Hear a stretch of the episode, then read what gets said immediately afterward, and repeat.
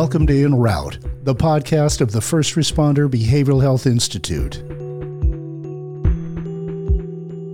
The First Responder Behavioral Health Institute is bringing together some of the most inspiring and dedicated change agents in the global public safety, psychotherapy, and educational communities.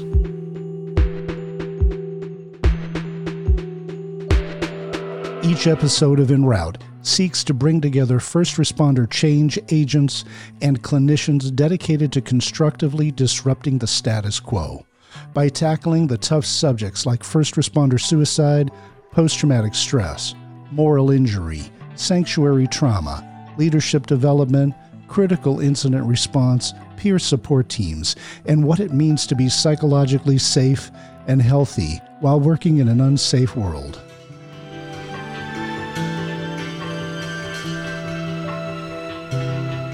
Please stand by. The En Route podcast is about to begin. You can resume normal traffic on this channel after this transmission. Welcome to this edition of En Route. I'm Joseph Brigandi. Thank you for joining us. Today, we have an opportunity to visit with a very unique firefighter paramedic. Over 1 million people would say he's the funniest firefighter on YouTube, with the possible exception of firefighter Fenton. But most of you know him as the brilliant mind behind Fire Department Chronicles and as the spokesperson for Fire Department Coffee. It's my extreme pleasure to welcome the comedic genius and the gentle soul that is Jason Patton to this episode of En Route. Jason Patton, welcome to this episode of En Route. It's uh, great to have you here. I appreciate you having me on. Thank you. For the three people in the first responder community who don't know who you are and, and what you do, tell us a little bit about your background, sir. Absolutely. Uh, so I've been a, a, firefighter for 15 years, a paramedic for 17. I uh, jumped into i was actually a mechanic well before i became a firefighter through happenstance. A buddy told me about emt school. I went to emt school and like fell in love with the human anatomy and how the body works and collateral blood flows and all these insane things. And uh, quickly followed up with paramedic. I actually graduated emt on a friday started paramedic on a monday. Would not recommend that to uh, anybody. And, uh, and then followed up with fire school. And it's just been it's been an adventure. And then uh, 2016, I started something called Fire Department Chronicles, which has uh, kind of uh, got me onto incredible podcasts like this. Thank you, Fire Department Chronicles. We love it. Uh, it's hysterical uh, and very, very relevant. I very Thank much you. appreciate it. But uh, part of me says that didn't uh, just happen naturally, that there might be some training behind that. Do you have a theater background? I've always wanted to ask you any improv training or anything at all?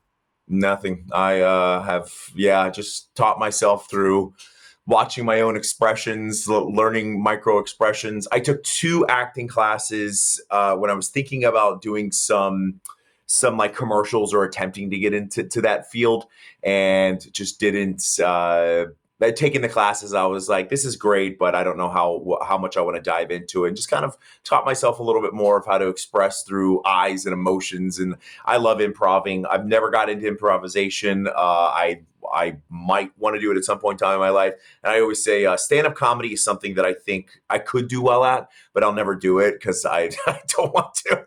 And I could just, I'm, I'm just going to say to myself, I would have sold out arenas so I can live in that fantasy land and it'd be good. So I love it. I love it. Um, your scenes, you write so many great skits. Do you do your, all of your own writing or do you have some assistance with that? No, I, I, do all my own writing, uh, directing, editing. I I do all the parts. It's it. I I love having other people act. So fire department coffee, you'll see the the larger productions. We have multiple people acting because you know firefighter Fenton, the guy with the big mustache, he brings a whole different character that I could never do. Uh, especially like his high pitched screams are absolutely hysterical to me, and I and I could never pull that off. And uh, we started working with a new guy named Fireman Lance, and then uh, a bunch of people from fire department coffee, Natalie, Josh. They all just bring characters that I could never do. Uh, but I love doing them. I love playing the multiple characters myself sometimes because it's just it's fun trying to capture what that individual will be experiencing and then one minute later have to play the opposite part. So I, I enjoy the challenge. It's fun. Yeah. Yeah, and uh, you do great work with it. Um, you know, you're a natural, I guess uh, they say. Um, you know, it took uh, uh, years of comedy improv training for me, and I'm still not funny. Uh, I'm so. I don't know, man. I'm so. Know. I'm so funny. I became a therapist and realized it was time to let this go. Um, but absolutely. So, um, Fire Department Chronicles has really taken off. Um, I see that uh, that's not silver behind you. That's a gold play button. That was uh yeah, that that was I never thought so my wife and I talk about that. When she and I first met, I had uh like 3000 subscribers on my YouTube or something along those lines. And uh and I I'd always say to her and this is four, 4 years ago or 5 years ago now and I said, "Man, I, I like a million subscribers on YouTube. That is like the goal. Like that would be that would be that's that's the pinnacle, the top. Like that would be so cool to hit that." And through a lot of uh, ups and downs and uh, accelerations and, and stuff, I, I, I hit it, and it was a very very cool moment for for me. So it was very fun. Yeah. What are some of the inspirations, either comedically or dramatically as an actor? Uh, mm-hmm. What are some of the people that uh, have inspired you over the years and whose, whose work you enjoy?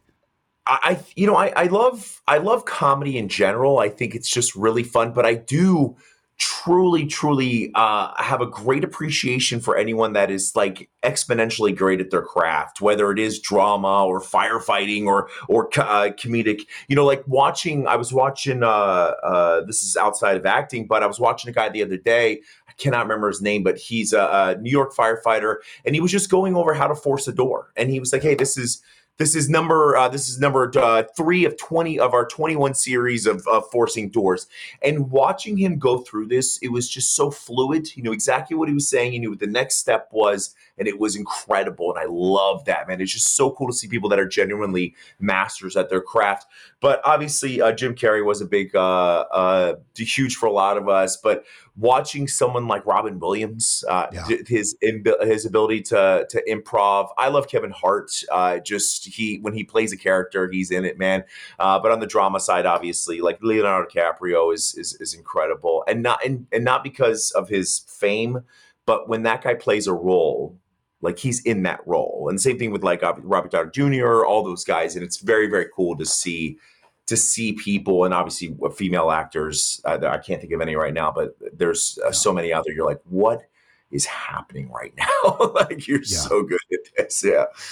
Yeah.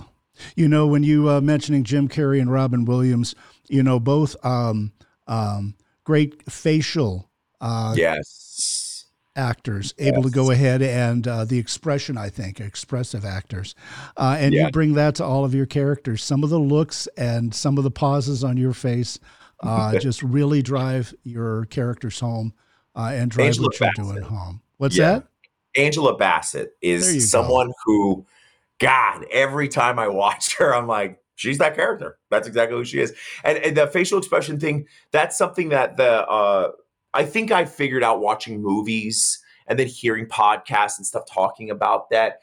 It's uh, the best example of this is I was taking those acting classes, and this uh, my the my teacher, she's actually a friend of mine. I grew up with her, but she said, "Hey, uh, okay, let's play shock. Like, show me what shock would look like." And I did it, but I did it like Jim Carrey. I was like. like really like huge. She's like, okay, let's uh, bring that down a little bit. like you can express that through just a small emotion through your eyes, your face, and that was my cue. Like, man, sometimes just just you know a squinting of the eyes or a slight movement of your eyes can truly that can define the moment so much better than you know huge expressions. Yeah, she asked for shock, and you gave her an electrocution. Dude, I gave her like she I saw her face and I knew immediately what I just did was what she was looking for. So, yeah, nice, nice. Um, so, uh, are you reaching a point now because you're still active duty on the trucks? You're still out there doing the job every day. Um, mm. um, I know people in our industry know who you are on site. Um, are you reaching a point now where you're uh, um, pulling up at the frequent flyers house and they're like, "It's the dude from the, yeah. the YouTube"? Has that happened to you yet?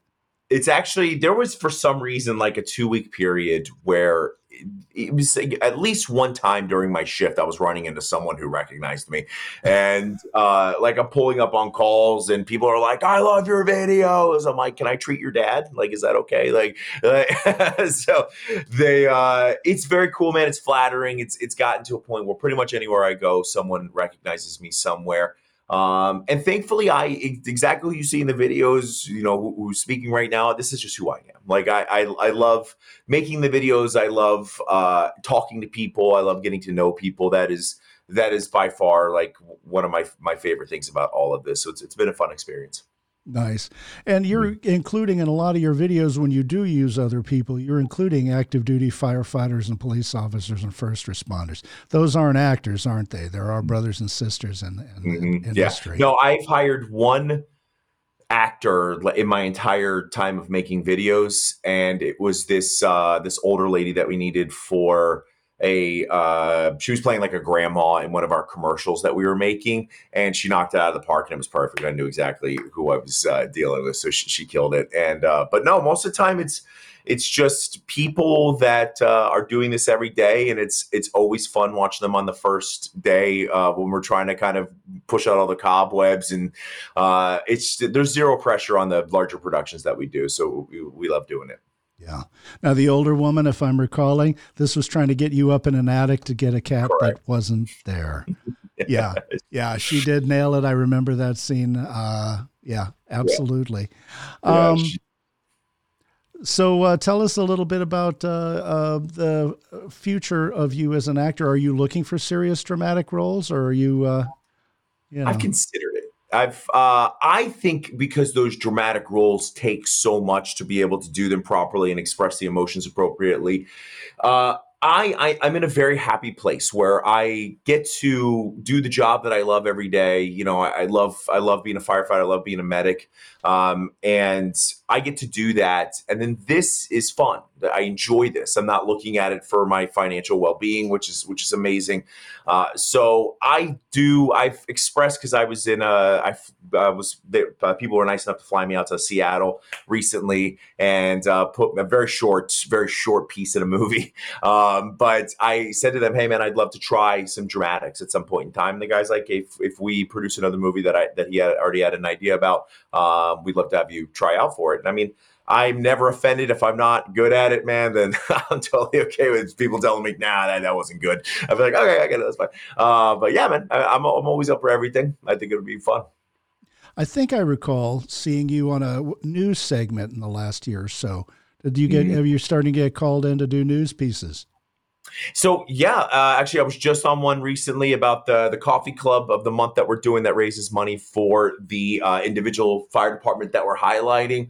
And uh, yeah, I've been on a few newscasts. I've I've got to work with this guy Antron Brown who uh, drives for the NHRA. We've been on a few Fox commercials together, and uh, it, has been a very very very cool adventure, man. It's been uh, something I never thought it would become but uh, I'm enjoying the the ride. I, I always say to people, uh, they're you know, this will end one day. I will not be relevant any longer, and uh, but I'll enjoy it as long as I do, man. So that's gonna be fun.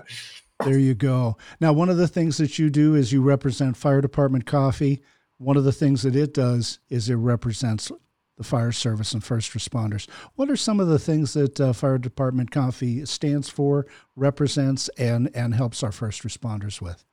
Absolutely. Uh, so, Fire Department Coffee was founded in 2016, right around when I uh, founded Fire Department Coffee or Chronicles, and uh, I'm the vice president now, part owner. And uh, we, it's from the from our inception, we wanted to make sure that we were making high quality premium coffee for hardworking men across uh, men and women across the world. But we wanted to have a give back portion. That's that's been from the inception of it. So uh, we we're uh, veterans. So it's actually veteran owned. Uh, the CEO is a Navy veteran. We're firefighter run. Uh, at least fifty percent of the people that work for our our uh, cof- or our company are either retired or active duty firefighters. And every we always want to be able to give back. So a, a portion of sales of just regular sales go back to our, the Fire Department Coffee Charitable Foundation. But now we started the uh, Coffee the Month Club and Shirt the Month Club. So we uh, find a department. This this month is Miami Dade, and we designed a specific logo just for them and create a blend just for that area, depending on what it is. But uh, Wisconsin. We did Green Bay, and we made it a more of a dark roast, so it held up better to creams, which is obviously good for them. And then Miami Dade is more caffeinated, uh, you know, because that, that place just constantly moving. But uh, so, and then uh, five dollars from every shirt, two dollars from every bag coffee goes back to uh, the local firefighters, most likely the resilient funds, or the benevolent funds. We give ten thousand dollars to to uh, uh, Wisconsin or Green Bay, so that was awesome. Nice. Nice. Mm-hmm. This is a great thing that comes together and it helps a lot of people. It must be uh, awesome to be a part of it. Um, it is. Um, you're reaching a point now where your voice is being heard in a lot of areas. Um, and it's been a very rare thing in the time I've been watching you, and I've been a fan for a long time, but um, very rarely, I think maybe two times that I can remember, have I seen a serious side of mm-hmm. Jason Patton. And mm-hmm. uh, it came out in behavioral health related uh, topics and areas. So, one of my thoughts is what messages do you have for our first responders that are struggling? Yeah, yeah. I, have been serious probably twice in my uh, my life when it comes to this stuff. Cancer, I, I try to be uh, yeah. serious-ish about, you know, but uh, I've always said from the beginning, man, you can you can tell uh, you can express a serious subject, but still in a lighthearted manner, which makes it a lot easier for people to you know take in, especially when it comes to to mental health and everything like that. So you know, first responders in general, I the, I like to remind them on the daily as much as I can that uh, you don't have to be the toughest person in the room at all times. It's not it's not always necessary. You know, we can run calls, be professional, get people to the hospital, and then come back to the station and break down, like and talk about what we just saw or heard or whatever it is. Uh, expressing emotions is normal, whether no matter what the gamut of the emotions are. You know, being happy and crying are both normal emotions to express, but we typically only want to express the two extremes of it, like extreme anger and extreme happiness.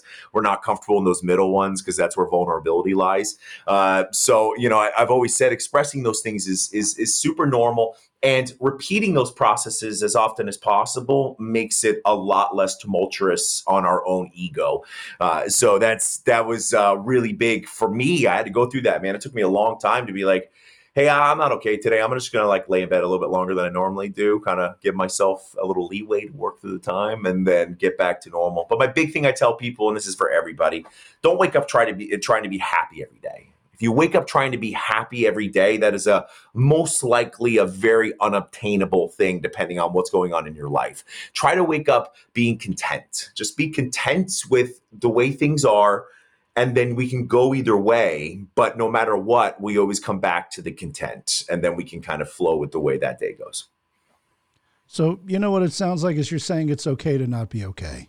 Yeah. And yeah. that's that's an important message. Uh, so many of our uh, first responders um, when i get them into the treatment suite um, you know there's a little bit of a hero complex there. There's a little bit of i've got to save the world. And that's one yeah. of the first bags I've got to let them unpack and yeah. go ahead and get through that. Um, yeah, I, am okay ahead. not being okay. I always make a joke. I say that there's there's there's two the two C's are that that you get to express are the greatest things in the world, the most releasing, and it's uh, crying is the most releasing, and the other one starts with a C, but I'm not going to say it. Uh, but it's like two of the most emotionally releasing things you can have are those two things, man. But it's uh, you know, it's great, man. Just let it happen, dude. I've cried like 10 minutes of crying. And after, you know, once my body kind of calms down, I'm like, man, I feel so much better, dude. Yeah. and it's, it's great. Yeah. Well, you know, there it is recognizing the release, recognizing it's okay to not be okay and it's okay to express that is yes. an important thing. Uh, yes. Tell me a little bit about peer support programs. What are some of your thoughts as I go through the country and I'm trying to go ahead and get people to acknowledge the need for peer support? I'm uh, still shocked that uh, many fire departments, police departments don't have a peer support team, and even yeah. fewer have what I'm trying to go for is a clinically directed peer support team where you find a clinician you can trust, and mm-hmm. nobody trusts a clinician, uh, and then go ahead and uh, you know establish those relationships ahead of time. Um, but the value of peer support teams and some of your thoughts on that. Have you ever had a CISD? Have you been a part of that process?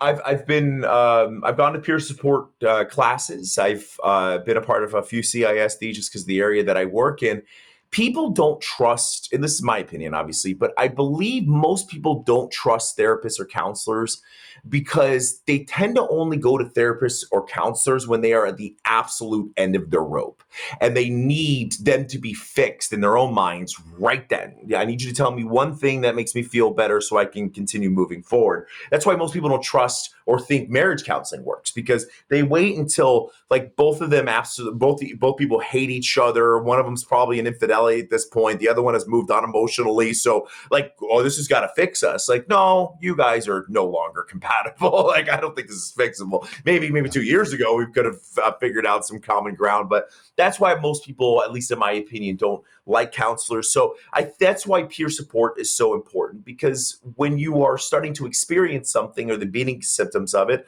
reaching out to someone and saying, "Hey man, can you give me the tools? Like I need some tools to be able to fix this." Oh, square breathing, read a good book for you know the four agreements or or whatever, so we can fix those problems, um, or at least attempt to give you the tools to repair them or get close to it. So uh, I think peer support in, in general is very important because we're not trying to catch problems when they are a DUI and or uh, they're trying to murder somebody. We're trying to fix the problem before it diverges into a giant new, uh, you know, uh, like ma- major issue. So um, I believe in them. I believe in preventative maintenance. I believe in being uh, as preventative as possible and not always having to be reactive. So that's kind of my basic thoughts on it. Oh, those are uh, some really good points to drive home. Uh, and recognizing that, you know, we don't want to wait till the end.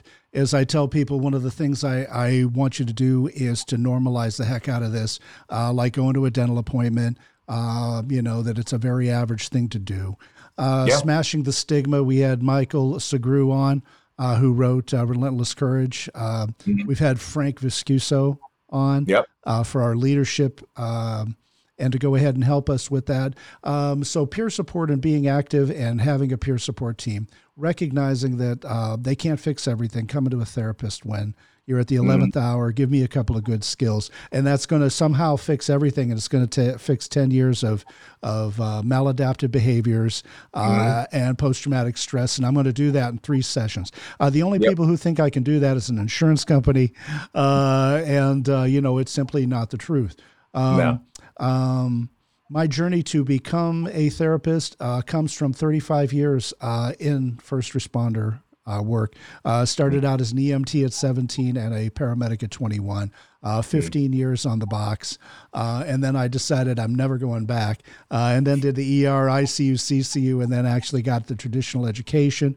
Um, mm-hmm. And I wanted to get to the bottom of first responder suicidality. And I realized that, uh, you know, everything you're saying is correct. Most of the time we wait uh, too long. Uh, mm-hmm. Suicidality for our first responders is depending on which statistical study you look at, five to 10 times more than what the public faces, and we see more in our lifetime. Uh, and one of the other aspects of that is uh, the responses that they're having are not abnormal. They're actually yeah. having a very normal response to an abnormal situation. Mm-hmm. Um, and they're, you know, getting them to process that, understand it, and normalize it.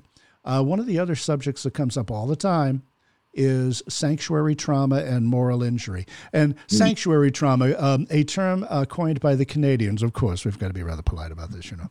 Uh, so, but basically, what they're trying to say here is I went to my department for help, and instead of getting help, I got uh, uh ridiculed, sidelined, pulled off the truck, uh, things of this nature. And one of the messages I have to deliver is that most of the people who come to see me, it's post traumatic stress, not post traumatic stress disorder if you get here fast enough highly mm-hmm. treatable and you can return to work. Um, in terms of leadership and talking to our leadership, what messages do you have for them uh, about the road to recovery and about working with our firefighters in crisis? No, and I'm glad you brought up moral injury. And I've never heard the term sanctuary trauma, but I 100% see that. You know, and that that's that's one of the big issues is that uh, we as a culture we can't turn to our brother or sister and go, man, that was a really weird call. Like, I, I don't know if I know how to like that. Like that guy just looked just like my dad. Like that's really bad, man. And we we don't know as in as a culture how to go. Yeah, you're right, man. Like that's that was kind of weird. You know, I always say like like you know, stop judging, uh, shut up and listen, and and uh, validate. Like those are my big things. Validate, I think, is the number one thing. Just dude, it takes nothing off you to go, yeah, that's weird, bro. That is, and then it makes people feel not crazy. So that's uh, I think leadership in general is willing to acknowledge thing uh, acknowledge what is happening the problem is a lot of times they don't want to take the appropriate steps to fix it. And whether it is uh, you know, they don't don't don't want to spend the money, the budget. They don't want to put the budget aside to make sure that their guys or girls can take the time off if they need it, um, or they don't want to acknowledge it because they think if they'd acknowledge it, it's going to light a fire of people trying to take free time off. When you know, reality is anyone who's going to probably try to do that needs the time off. And I always I, I've said this to multiple chiefs, including my own, and my chief is 10 out of 10, one of the best people I've ever dealt with when it comes to mental health. I say, ask you, just do your, just sit down for two minutes and do a quick calculation. What is it going to cost you in overtime and which is most times just overtime? What is it going to cost you in overtime to send Jim or, or William over to a treatment facility for 30 days so we can get some substance use and mental health treatment and then come back a better employee or a better human to be a better employee versus the $2 million lawsuit we're going to have against us because he showed up here drunk or punched a patient right in the face because he couldn't take it anymore. Like, I, I don't know a lot about math, but I'm pretty sure one's going to cost a little bit more. So, like, that's that was, you know, those are what I try to tell people. Like, I know it's so hard to look in the future, but, or, or think, have forward thinking when it comes to these things but the abusers are so little versus the people that actually need it and the preventative is is so useful in our career I agree. I couldn't agree more. Um, and this, I think, is is a part of the job of education. Uh, we try to focus in three areas, and they're all psychological.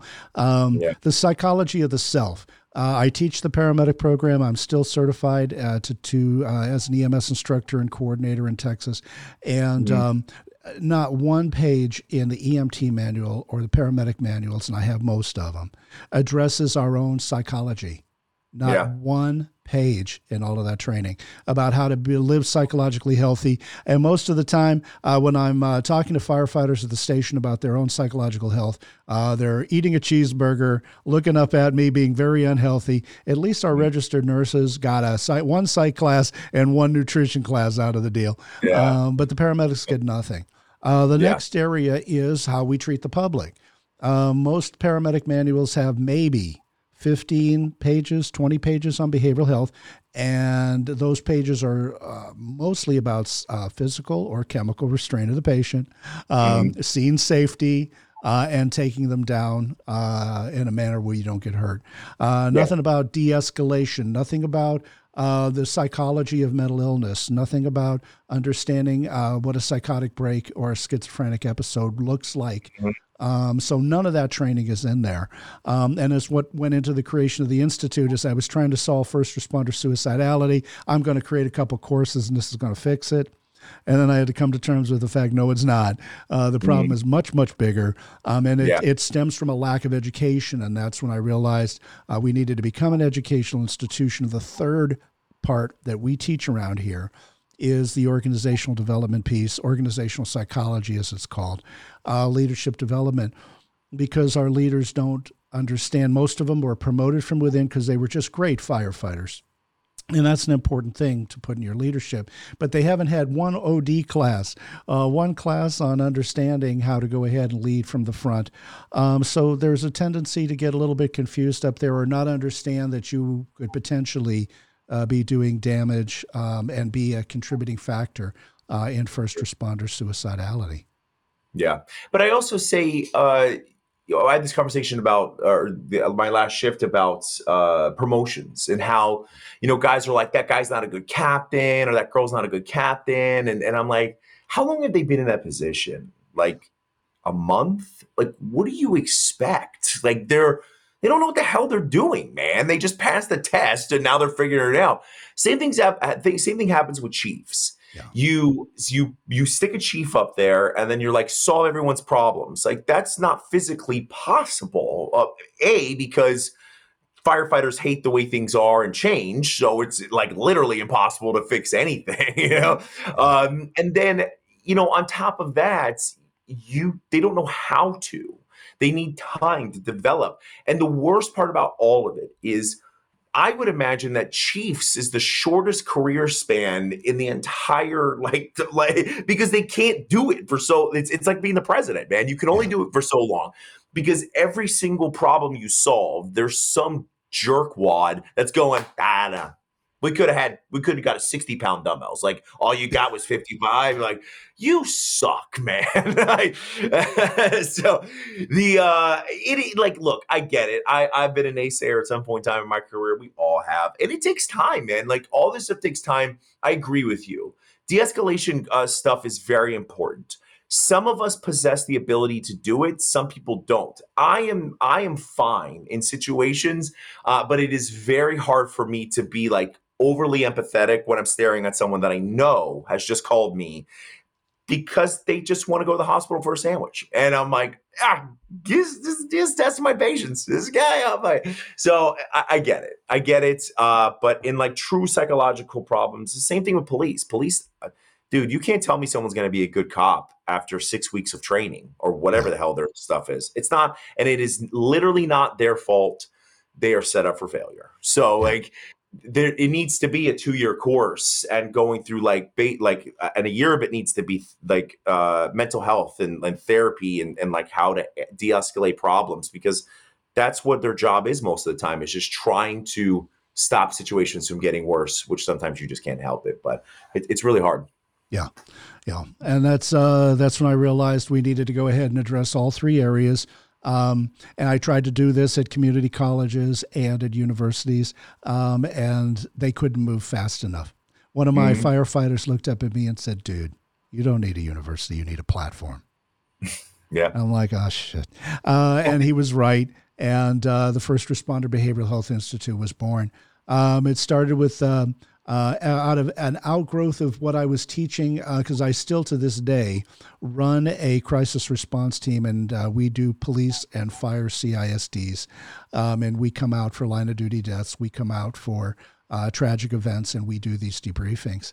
Um, yeah. But it started there. It started within the fire service, and it started as part of my commitment. Uh, we started getting mutual aided all over. I was seventy five percent of my calls were in other jurisdictions.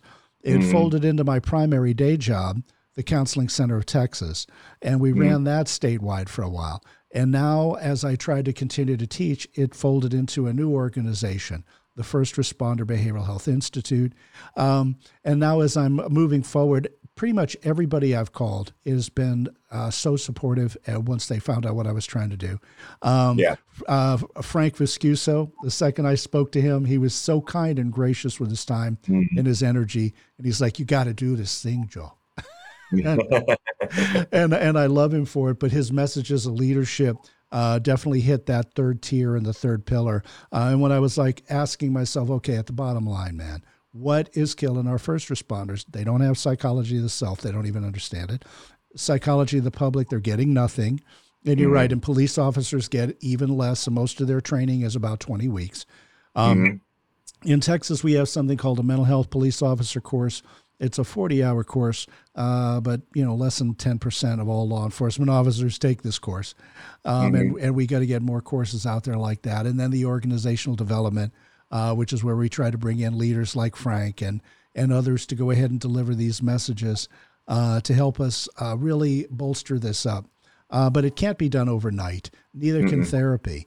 Um, yeah. And that's one of the things that people are, uh, you're right, they wait till the 11th hour to come to see me. Um, the reason I'm able to do this job that I do is because I'm still in therapy. I have a very brilliant board certified psychotherapist, especially because I go out and do the CISDs. If something's too triggering, you know, I get him on the phone and say, I'm, you know, like to get a, an appointment in this week, man. This is, I just took a double, double homicide for a city, or I just took a child drowning. And uh, so I keep somebody um, on speed dial. Uh, and I am a product of the medicine I prescribe. You know, so uh, the average course of, of psychology, psychotherapy is, is three to six years, once to twice a week of really mm. getting into your stuff.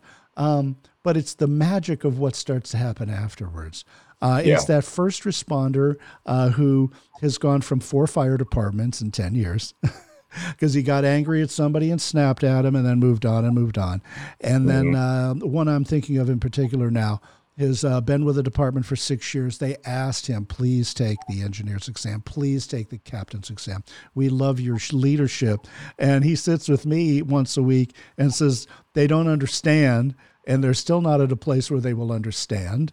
Uh, mm-hmm. Why he's such an advocate for peer support, why he's always taking care of them and making sure their voices are heard. He's like, I am the product of great counseling and therapy and now he's being promoted. He's in a long term relationship, and that's growing. And those things were on the rocks, as you said. Same is true of the marriage uh, and family counselors.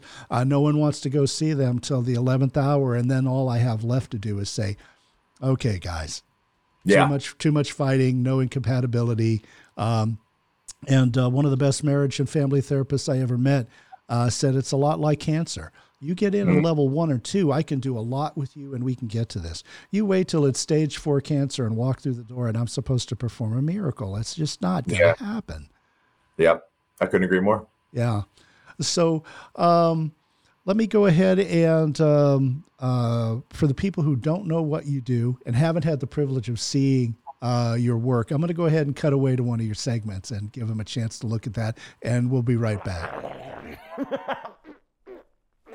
Oh, looks like years of eating like a raving psychopath has finally caught up to Jason and he's choking all by himself. Wonder what he's gonna do here. Most people are gonna go for the old trusty cell phone, but um, unfortunately, that's not gonna work. You see, you can't talk to, you can't call 911, and text to 911 is only available in certain areas, so you're gonna have to get this baby out yourself. What you need is a chair, a table, or a countertop that you're gonna fall on. I know what you're saying to yourself right now, but Jason, isn't that gonna hurt? yeah, probably. But you know what's gonna hurt worse? Dying. Now all you have to do to get rid of that pesky airway obstruction is pick your tool of choice, fall on top of it, hitting yourself just below the rib cage. But what if it doesn't come out? Get outside, the middle of your lawn, your neighbor's house, literally anywhere except for in your home by yourself dying. Look, if you brought a stool to the middle of your lawn and started falling on top of it, someone's gonna call 911. But the most important thing you can do is remain as calm as possible. Because the calmer you are, the longer you can remain conscious to hopefully help yourself to live and eat another day. Good luck. Uh, oh my goodness! All right, so that gives people just a taste of of what some of your comedies like and what some of your work is like. Um, one of the things I want to ask you is um, about uh, speaking engagements and things that you do. Uh, I understand you have a one hour lecture. Tell me about that.